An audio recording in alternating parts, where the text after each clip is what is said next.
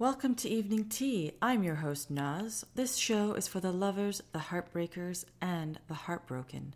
In tonight's episode, I will be continuing my story about surviving Dubai for 2 weeks after just finding out that the person I was supposed to share the rest of my life with has decided to leave me for someone else.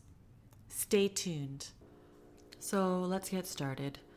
In the last podcast, I spoke about my Dubai trip and my significant other deciding to end our 14-year relationship for someone that he met at work and got to know around 2 weeks before our Dubai trip. So I don't think I can share about my recovery and my therapy and dating until I really talk about what happened in Dubai in those 2 weeks and how my life changed. So I'm going to take you back to how I found out. The Dubai trip, we had booked 2 different resorts or hotels, I guess you can call it. We were supposed to spend about 1 week on the Palm at a resort, beachfront. And the second week to 10 days, we were supposed to spend at one of my favorite hotels in downtown Dubai called The Palace.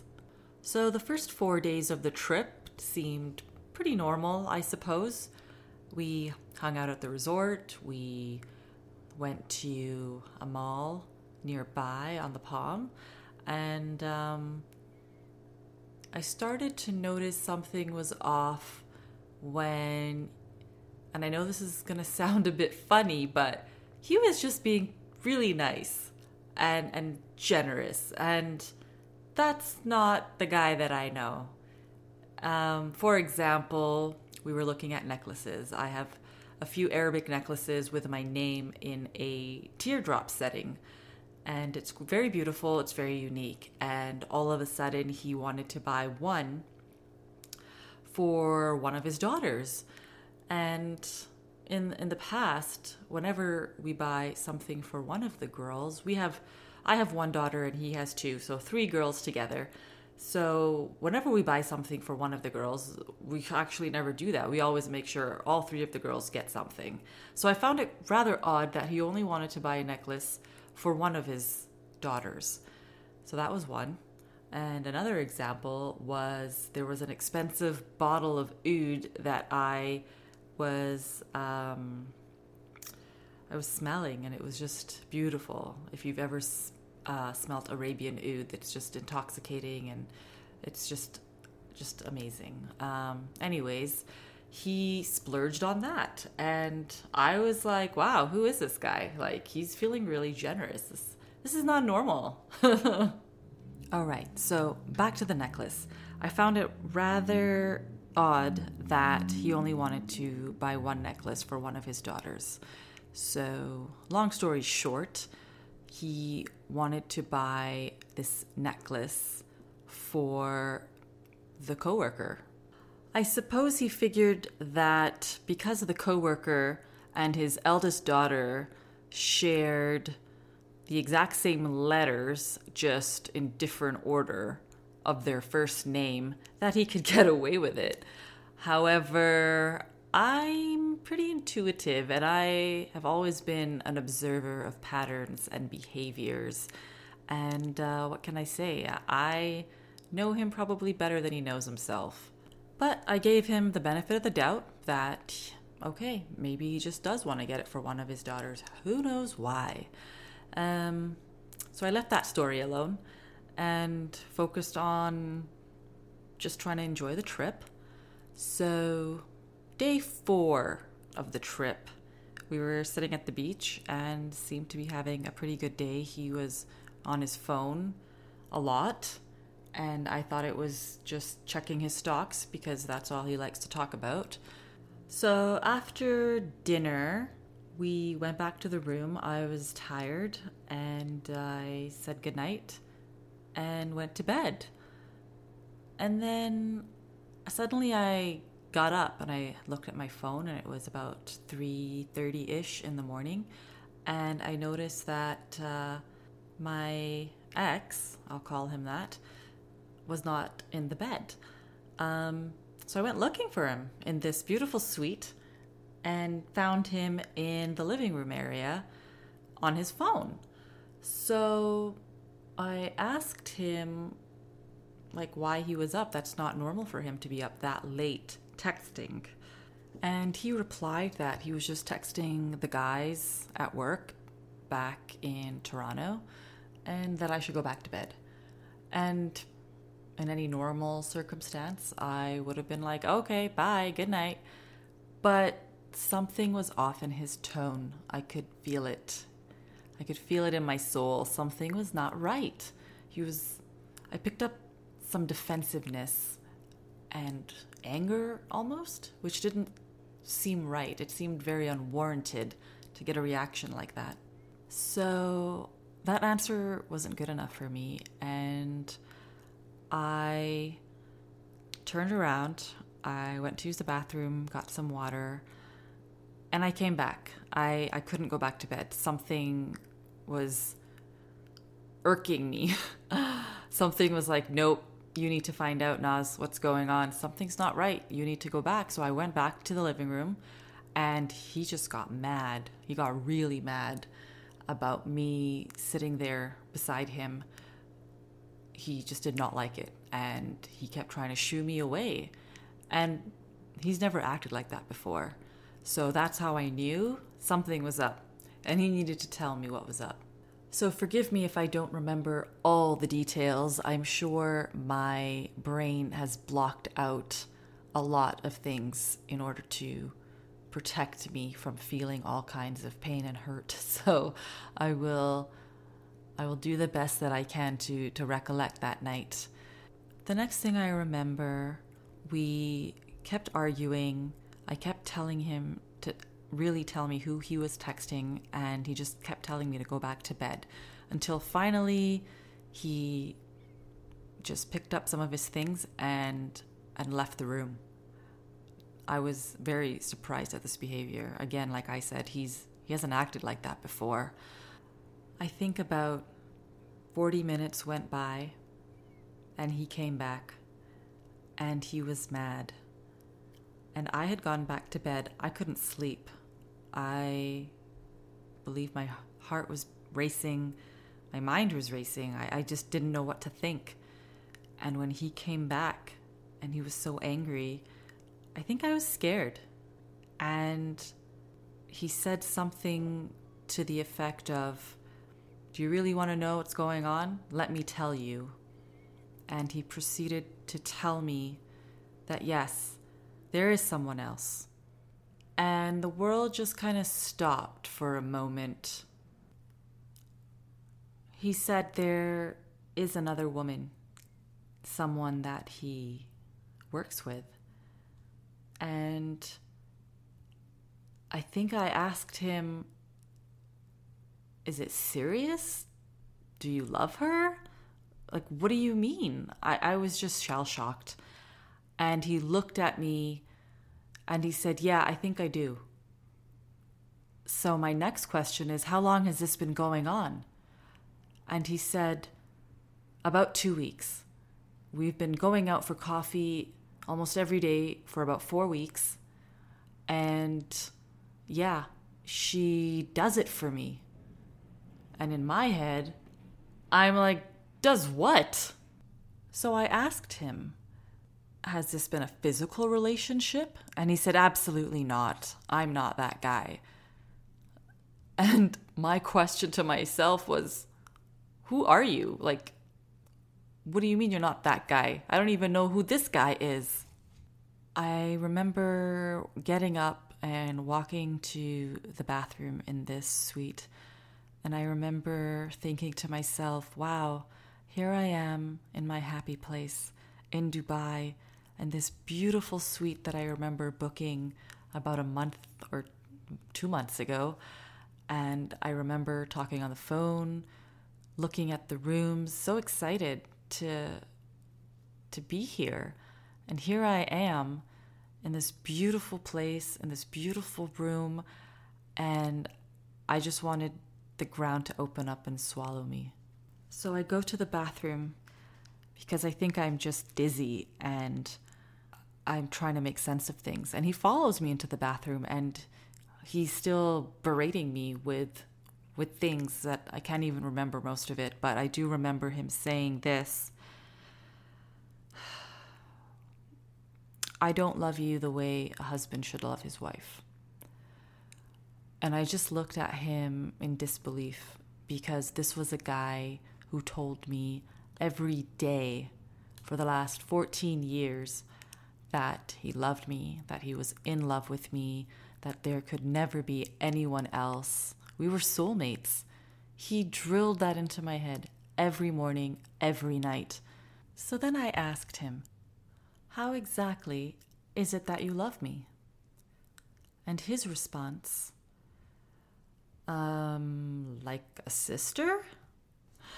So as you can imagine, my face, my jaw dropped, and all I said to him was, I don't know how you love your sister, but brothers and sisters don't do what we do in the bedroom.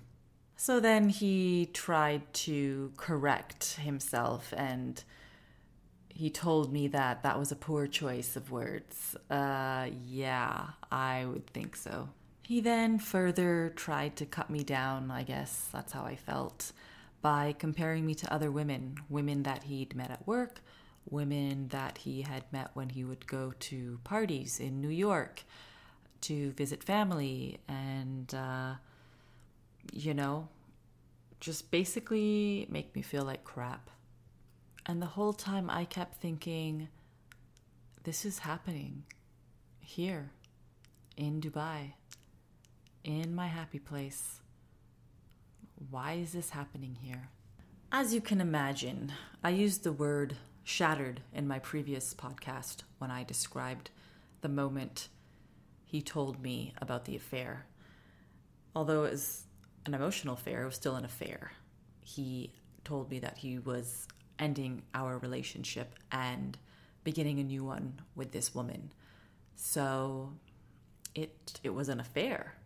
So I think in that moment, my survival skills started to kick in and my breathing started to get slow and more shallow as I was trying to calm my body. It was similar to when I was about to give birth and I was in labor, and I remembered the breathing techniques just calm my body. I started to think about, this is a really stressful situation, Naz, and this is going to wreak havoc on your body. So let's try to calm down and take a deep breath, because stress will affect you in a really bad way. It's going to affect your sleeping. You're not going to eat, and you're probably going to lose some weight. Not that I mind that part, but I was also really worried that, oh God, my hair's going to fall out, and I'm already struggling with that. So please God, don't let my hair fall out. Can you believe that's how I was trying to calm myself down? I wanted to run. I wanted to hide. I wished desperately that I was back at home in Canada, but I had not a single iota of strength left in my body. I believe what happened next is I collapsed on the floor, which was stone, beautiful stone, not very comfortable. I remember he went from yelling and accusing me of all kinds of things, not being able to fulfill him, not being able to be there for him. And I just remember being on the ground and not even crying, but wailing. I don't think I've ever wailed like that.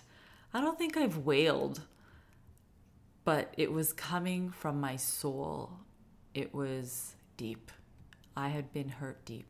I can't recall, but somehow I managed to get back into bed. Either he put me back there, or maybe I crawled. I honestly don't remember, but I remember trying to sleep. And that first night was hell.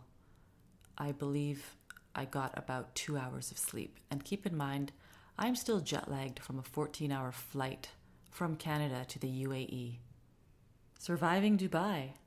The next morning, I got up and for maybe a second, I thought everything was fine. And we are going to go for breakfast as usual. And then it hit me. The previous night's conversations, and I just felt weak and I couldn't get out of bed. Again, I can't remember if I left the room that day at all. I do think he went for breakfast and acted like he was fine. He still looked angry at me.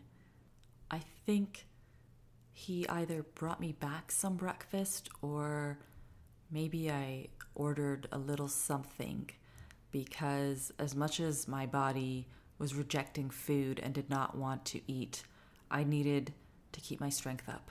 So I tried to force myself to consume something. I do remember trying to eat a piece of toast and I couldn't even get it in my mouth. And when I did, it was impossible to chew. And you'd think, well, how hard is it to eat toast? And let me tell you something.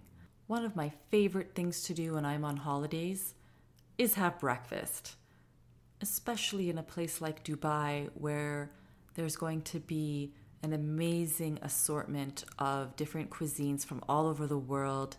If you've ever had an Arabic breakfast, it is absolutely lovely. All right, so let me continue on. I believe I mentioned in my previous podcast that the old Naz would have booked herself a brand new ticket and headed back to Canada and ran away. But something inside me said, nope, you're going to stay right here in Dubai. There was a reason it happened here.